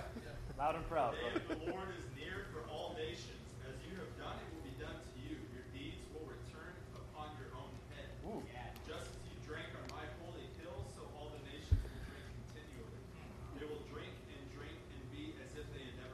you know, a lot of times in Obadiah, we stop in verse 15 and we don't read through. We're talking about the nations of the world in Obadiah 15 and 16. 15's clear. As you have done, it will be done to you. So, you're going to spank the son, you are going to get your you-know-what spanked as well. Verse 16, think about this. Just as you drank on my holy hill, you nations. All the nations are going to drink continually. They will drink and be as if they had never been. See, there's going to be another time where the nations come. You thought you got wasted at some point in history. He's saying they're going to be wasted on the cup of his wrath. Ooh, more to that. More on that to come. The nations are going to stream and be used as tools in the hand of God. But guess what? What they are doing to God's nation will come back on their own heads. Who had Psalm 110, 5 through 6? I do. The Lord is at your right hand. He will crush kings on the day of his wrath. He will judge the nations, heaping up the dead and crushing the rulers of the whole earth. Man, I love when the scripture is so plain, even in English among a Gentile crowd, that very little commentary is needed. He will judge the nations, heaping up the dead and crushing the rulers of the whole earth. Nobody's going to escape, not even Sleepy Joe, when he returns. So is Ezekiel 30, 3 through 4. For the day is near, the day of the Lord is near, a day of clouds, a time of doom for the nations. A sword will come against Egypt, anguish will come upon Cush. When the slain falls in Egypt, her wealth will be carried away and her foundations torn down. Even it hurts me to read this in your presence. The day of the Lord is going to be a day of gloom and wrath for the nations. Judgment began in the house of God. This is their day of gloom and wrath so that they are corrected. They are being corrected now. Israel is being corrected throughout history. Yeah. The rest of the nations go their own way and get corrected at the end of history, and you know it. Because there is a pile of dead bodies everywhere, and the Lord slayed them. Let's grab Micah 5:15. Come on. I will take vengeance and anger and wrath on the nations that have not obeyed me. Woo! Anger and wrath upon the nations that have not obeyed me. Which nation is excluded in that, church? Can you think of what a terrible day that will be when Nazi Germany stands before the Lord? Can you think of what a terrible day that will be when North Korea stands before the Lord? It is going to be a dreaded and awful day when all of the nations stand before Him. But you want to know what else is true? It's true of every nation, but it's also true of every individual human being. Whether they are in Christ or not, every person will be judged just as well because we as individuals make up those nations. God is going to have a judgment where every single person in this room, every single person in Houston, every person in the United States, the world will have their stand before the judgment seat of Christ. Does that seem wrong to anybody? Y'all got kind of quiet. Good, because Nick's gonna help you with it. Yeah. It's a really obscure passage that's hard to find in the book of 2 Corinthians. Yeah, it's like somewhere in the, I don't know, the forgotten book in the older Testament. No, it's actually in Corinthians in the Newer Testament. It's 2 Corinthians chapter 5 and verse 10. Yeah. For we must all appear before the judgment seat of Christ, that each one may receive what is due him for the things done while in the body, whether good or bad. Whoa. So you mean to say that if you're a servant of God, you're not unaccountable for your actions. As a servant of God, you are more accountable for your actions than a pagan. Yeah. If God holds pagans accountable for their own deeds, then how much more? Oh, will He hold His own sons accountable for deeds done in His name? Church, forgiven means that you are saved from eternal wrath. And man, am I thankful that I am forgiven in God's house. Yes. This does not mean that you're saved from every consequence of disobedience. In fact, we need those consequences from disobedience so that we learn from them. Amen. And guess what? Our response is, just and true are your judgments, O God. Isn't He so good that He judges us now so that we don't have to be judged later? Yes, He is a good God. Let's continue in verse 15, and we're going to read through 16. This is what the Lord, the God of Israel, said to me.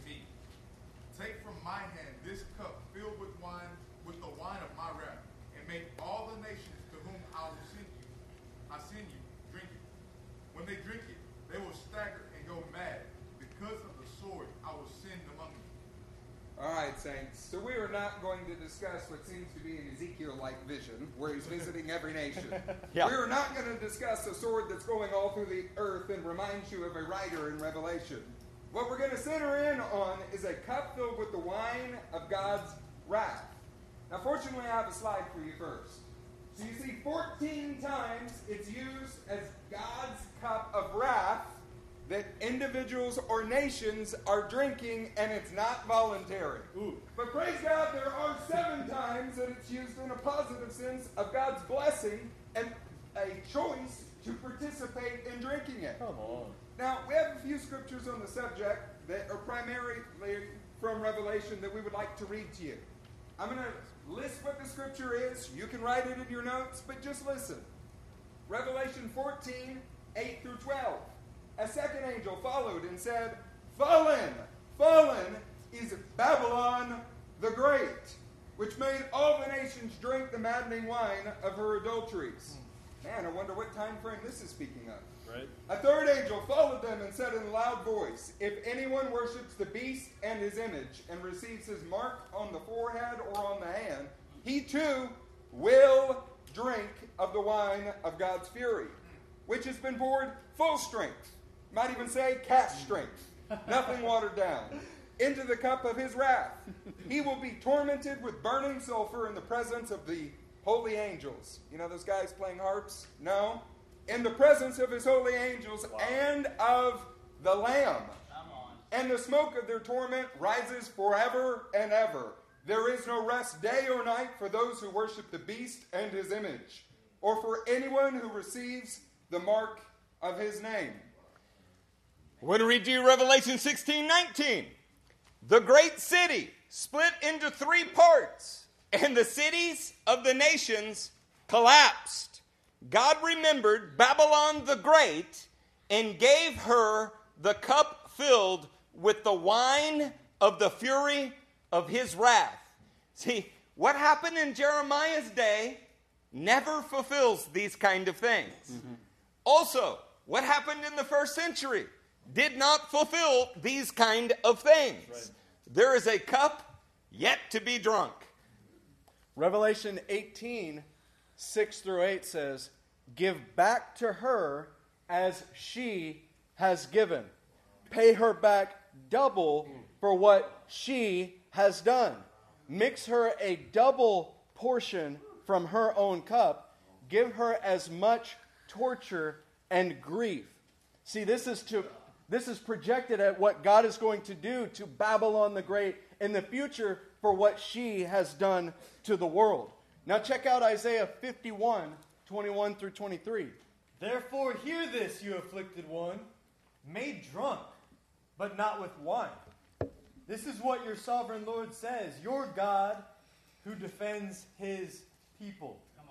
See, I have taken out of your hand the cup that made you stagger. From that cup, the goblet of my wrath, you will never drink again." Come on. "He took it out of the hand of his people, but watch what happens to the cup. I will put it into the hands of your tormentors." Come on.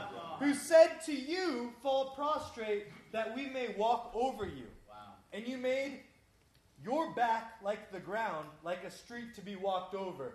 The Lord will take that cup of wrath out of the hands of his people, and he will put it in the hands of those that torment his people, and they will be drunk on the wrath of God Almighty." Amen. Come on. Let's continue in 17, and we are going to read all the way through 26, and get ready for some nations. So saints, this is about to be an extraordinary chunk that we're going to cover.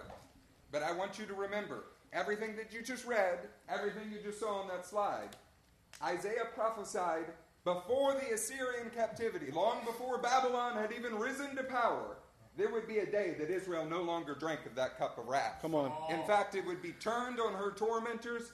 Our God is the one who calls the shots centuries in advance, and causes it to come to pass, and he will do this through Israel. Come on. Pick up in 17. You're going to want to rouse yourselves because I promised you that there would be crypto-analysis, and you're about to find it. Amen. "So I took the cup from the Lord's hand and made all the nations to whom sent me drink it, Jerusalem and the towns of Judah, its kings and officials, to make them a ruin and an object of horror and scorn and cursing, as they are today. Pharaoh, king of Egypt, his attendants, his officials, and all his people, and all the foreign people there, all the kings of us, all the kings of the Philistines, those of Ashkelon, Gaza, Ekron, and the people left at Ashkelon. Gaza Strip, West Bank, it's coming, baby. Yeah. Edom, Moab, Jordan, and Ammon.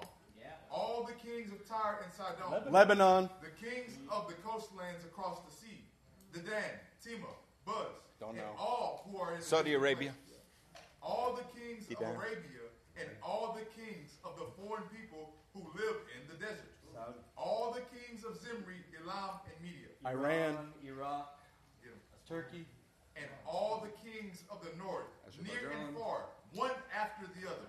All the kingdoms on the face of the earth. Yeah. And after all of them, the king of Shishak will drink it too. You remember in our example that we keep sharing, and I won't beat that dead horse again, that the servant who spanked the son got spanked last? That's because the last of the kings to be spanked is a guy named Shishak. And commentators have a hard time with that because there's no recorded king in history named Shishak. That's because Babylon is at the door of Jerusalem. Nebuchadnezzar is in the third siege. And there is a cryptogram in this verse. And it was it was noticed by people like Calvin. It's been noticed by a lot of Bible commentators through the years. It's kind of a fun one. We're going to put it on the screen for you. If you've never heard of Hebrew atbash and you Google it, you're going to find some ridiculous crap about it being Kabbalistic. It's true. It's not Kabbalistic. It actually exists within the book of Jeremiah 3 times, Isaiah at least once.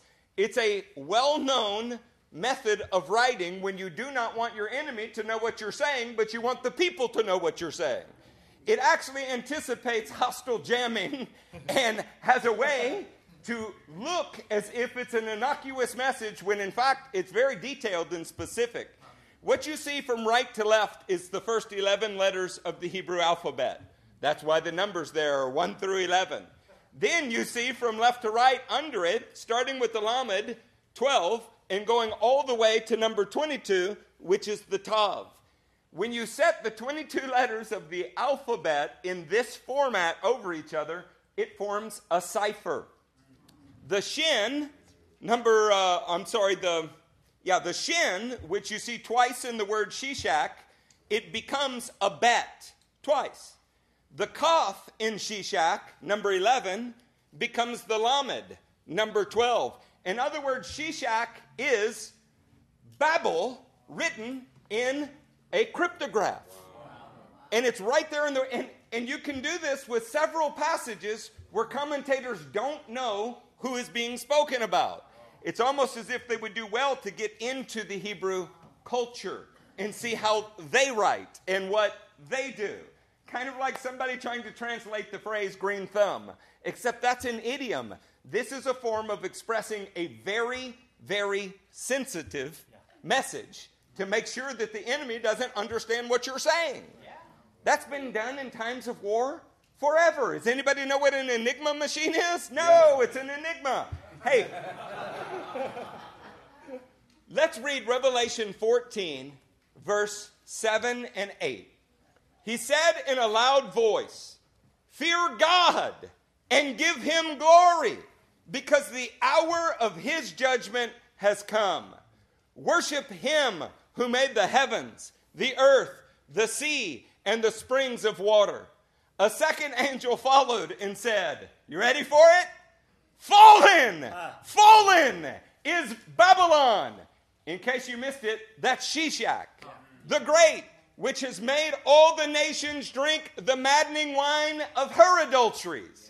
All the way back in Jeremiah, God's saying, yeah, I see what you're doing, and I'm going to use you, and then I'm going to make you drink the kind of thing that you make the other nations drink.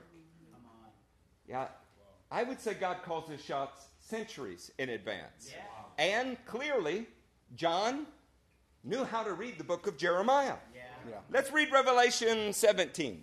So Revelation 17, verse 17. I'm going to read all the way through 18:5, but pick up with this.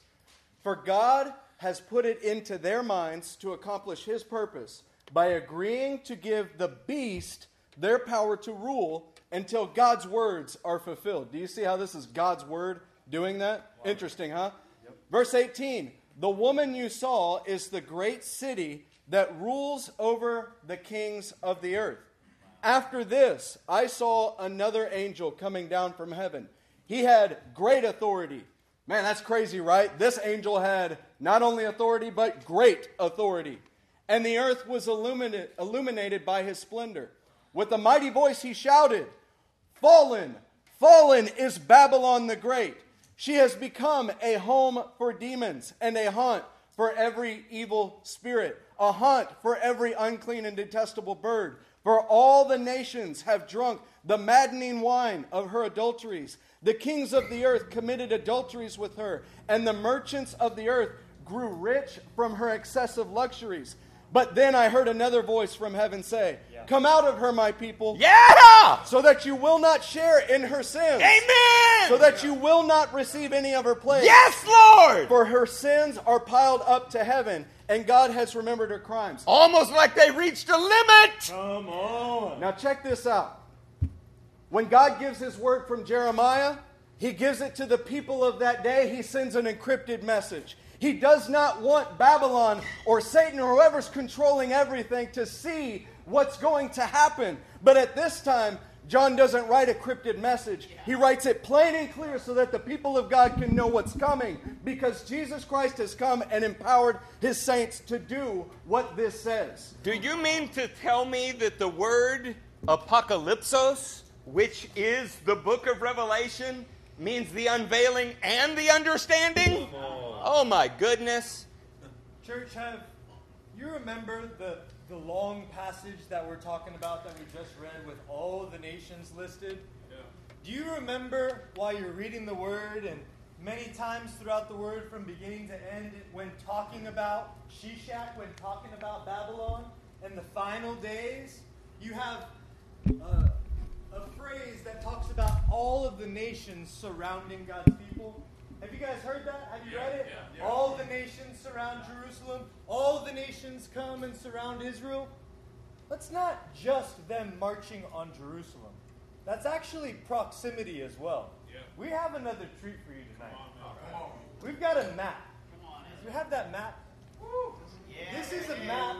If you took the nations from this passage and you mapped them to their present day locations, and then if you took other passages that talk about the last days and you mapped those nations, you get a map that looks like this. The red all around there, wow, it happens to be 10 nations. 10 horns. 10 nations found in the book of Revelation. You know, you see that purple right there? Yeah, that's Shishak. That is the final prostitute, mystery Babylon. And I don't know if you can see it from there, but you barely see that little portion of land, the little bit of yellow right there? Yeah, that's Israel. That's God's people. And God is going to take that cup of wrath from his people's hands, and he is going to tread around the nations like a winepress, and he's going to make them drink it. That's our God. When everything looks like it is desperate, desolate, like there is no hope for God's nation Israel, he is literally going to make the nations around his people drink the cup of his wrath, and he is going to stomp on them, and their blood is going to reach like the horse's bridle and beyond. Man, it's not cryptic anymore. We've got like 18 minutes left. Are you being fed? Oh, yes. Suffice it to say, can y'all all see that tiny little yellow speck there? Yes. I don't imagine that if we divide it again or again or again, we'll achieve world peace. Do you know why? Because the Bible says what is going to happen. Yeah. Well, saints, we're about to cover an enormous amount of ground. We have to. Yeah. Pastor Wade, if you wouldn't mind leaving that slide up as we go through the context. Brother Linton, you can get 27 through the end of the chapter with a full preparation to be interrupted numerous times. Then tell them, this is what the Lord Almighty, the God of Israel, says. Drink, get drunk. He's not Baptist. And fall to rise no more. Because of the sword I will send among you. But if they refuse to take the cup from your hand and drink, tell them, this is what the Lord Almighty says. You must drink it. Drink it! See, I am beginning to bring disaster on the city that bears my name, and will you indeed go unpunished? All right, saints. You see that question mark in your Bible? Will you indeed go unpunished? Hear the Lord's answer in response to this. Oh, you will not go unpunished. For I am calling down a sword upon all who live on the earth, declares the Lord Almighty. Very interesting take on the seals in Revelation. The cup of wrath has to do with swords and conquerors being unleashed. Very interesting take on Matthew 24, where nation begins to rise against nation. Yeah. But we don't have time for that. We got to get you in bed at a certain hour. You be the first to fall asleep. Don't act like that.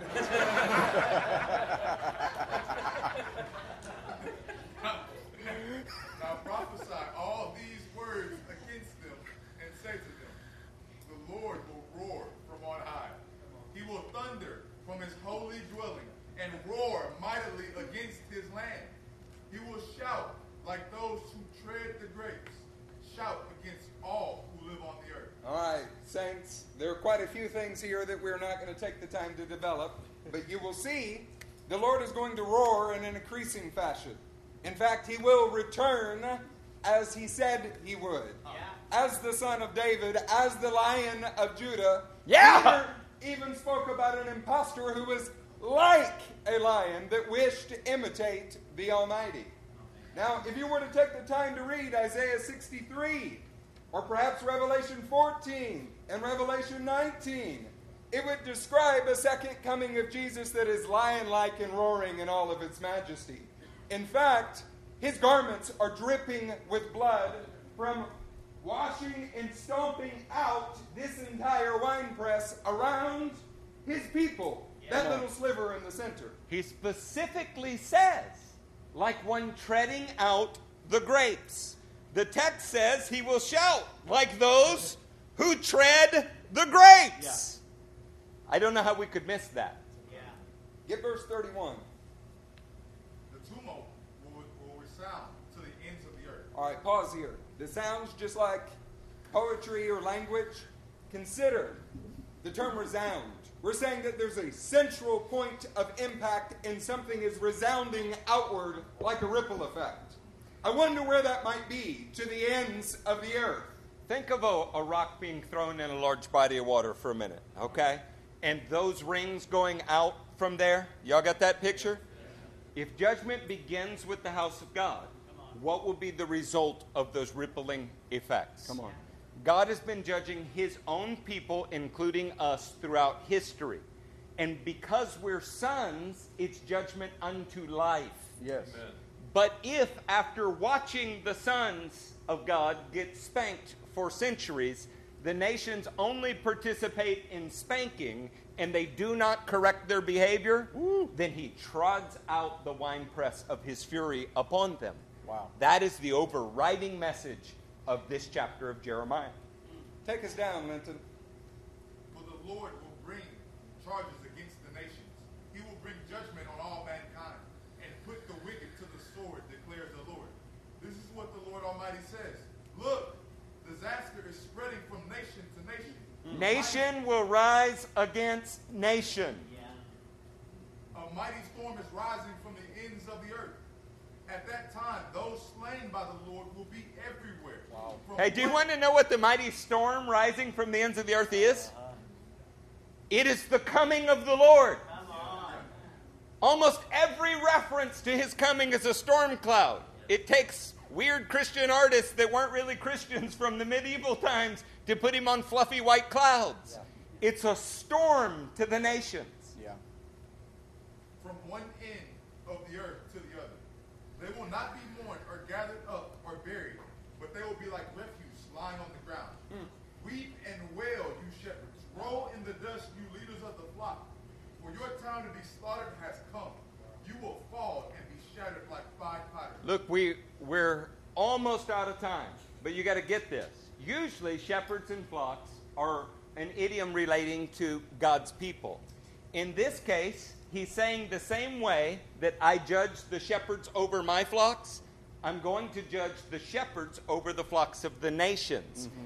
What is more than that, in Jeremiah 19, when there was a generation of people that were wicked and adulterous in his own flock, he broke that jar. He remolds the nation out of the same lump of clay, but he broke that jar. He's going to do the same thing to the leaders of nations that are not in his flock, but are servants. That's the overriding theme here. Are y'all beginning to get it? Yeah. Then we'll keep going. The shepherds will have nowhere to flee. The leaders of the flock, no place to escape. Hear the cry of the shepherds, the wailing of the leaders of the flock. For the Lord is destroying their pastures. The peaceful meadows will be laid waste because of the fierce anger of the Lord. Like a lion, he will leave his lair, and their land will become desolate because of the sword of the oppressor, because of the Lord's fierce anger. Saints, we have just a few things. Show us that picture. That'd be good. All right, I'm going to show you my favorite picture. This comes from a T-shirt that many of you have seen. Did you notice in verse 38 it says, like a lion, he will leave his lair? Yeah. Like a lion, like the lion of the tribe of Judah that has triumphed, he will leave his lair to save his people. But I want you just to focus in on that for a second. This picture speaks so many things. So many things to us. It speaks to us about the perseverance of the people of Israel. Amen. It speaks to us about God's sovereignty and the way that he brought them into Egypt in judgment. But he used them to judge ancient Egypt. He used Israel to do the same thing to the Philistines, the same thing to the Assyrians, the same thing to the Babylonians, same thing to the Persians. We got to ask, where are the Greeks today? Come on. Well, they might be at Nico, but I have a slight feeling that those aren't real Greeks. You can find their unshaven faces, or their shaven faces everywhere. What happened to the Roman Empire, church? What happened to the Byzantine Empire, the Crusaders, the Spanish Empire, Nazi Germany? Yeah. Where is Soviet Union today? It's because God has used his people over and over to bear his judgments, so that he can also use them to judge the wicked nations that he used to judge them. And you want to know what's beautiful about this? They have never quit, not once. The nation of Israel has not once stood up as a nation and said, we are tired of being chosen. We don't want to go through this anymore. Yeah. I found this shirt in Israel, and we kind of cut the bottom off. And you see where it says Iran and question marks. At the very bottom it says, Israel's got friends in the highest of places, so be nice. You see the people of Israel today? They know that they're chosen. They know that judgment falls on them, but they also know that God is going to use them, and he's going to come back and judge the nations around him. What if we as Christians had that same kind of determined vigor inside of us?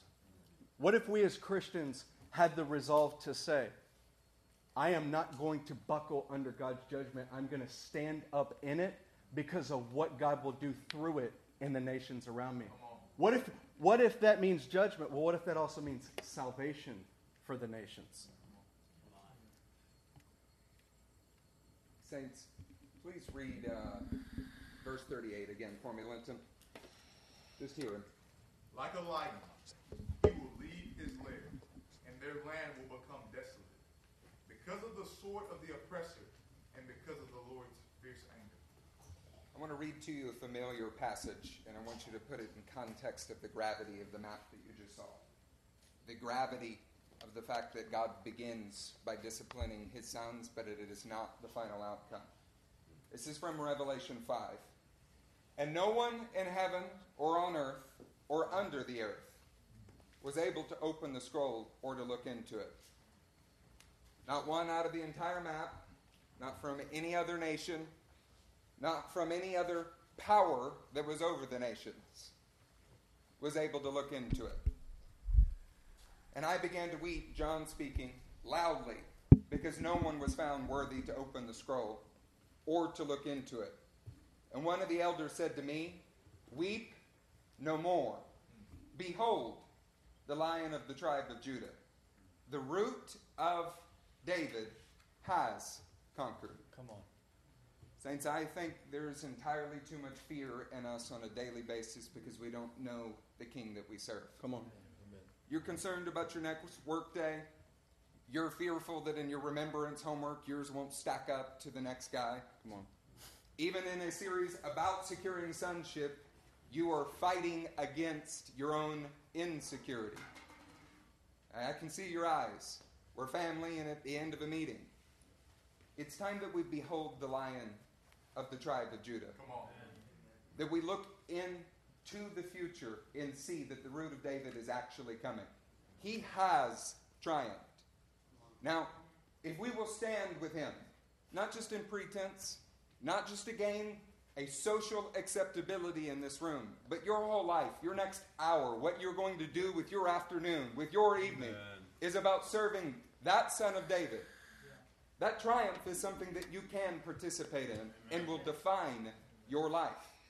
So, you remember that we told this rather quaint little story to help you understand the chapter? Yeah. Quote, "What we're going to encounter tonight is a little bit like a man with his son and many servants. The man is displeased with his son, and his servants are being disobedient. So the man takes one of the servants and commands the servant to spank his son. After the son is corrected, the man then proceeds to discipline all of his servants in order, and saves the one who spanked his son for last. There was a son with his father, and it was God's will to crush him. And he used servants in his house to spank his own son. But he's not going to hold those servants guiltless. Unless, of course, they fall in love with the Son and fight for the Son and are excited about the Son's example for their benefit. Yeah. Unless they become sons themselves. Yeah. Is he not a good father that he would do that with his own son to teach us? How dare we be scared? How dare we be cowardly? Because that paddle was in our hands. We're the ones that spanked the son with every act of disobedience. And the only way that we stand in that judgment to come is to kiss the son. Amen. And love the son. Yeah. And serve the son so that we are considered sons in his house by adoption. Come on. Stand to your feet and make your calling and your election clear.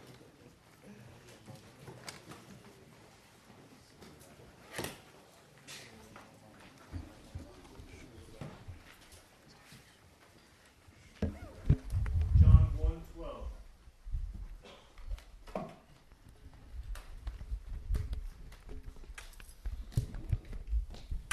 Yet to all who did receive him,